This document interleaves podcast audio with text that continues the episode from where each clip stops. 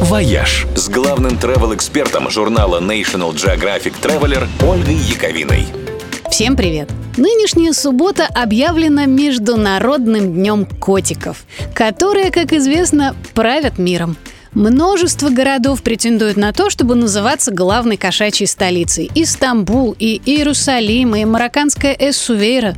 Но если говорить о России, то главное наше кошачье царство – это Калининградская область. Коты – настоящие коренные жители этих мест. Ведь все они – потомки тех прусских котиков, которые жили здесь с момента основания Кёнигсберга, в отличие от людей, которые переселились в город после войны.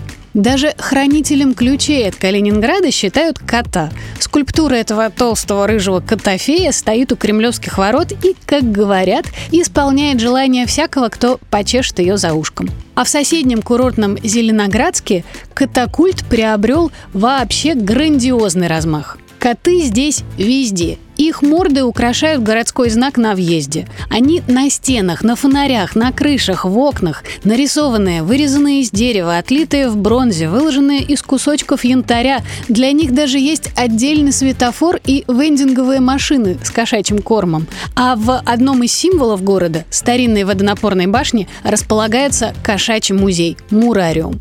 За благополучием усатых-полосатых даже следит специальная городская служба. Котошефы в зеленых форменных пиджаках подкармливают котиков и смотрят, чтобы их никто не обижал. Хотя кто здесь кого может обидеть, это еще вопрос. Зеленоградск – настоящий кошкин дом. Хорошо, хоть с собаками сюда пускают. «Вояж» – радио 7 на семи холмах –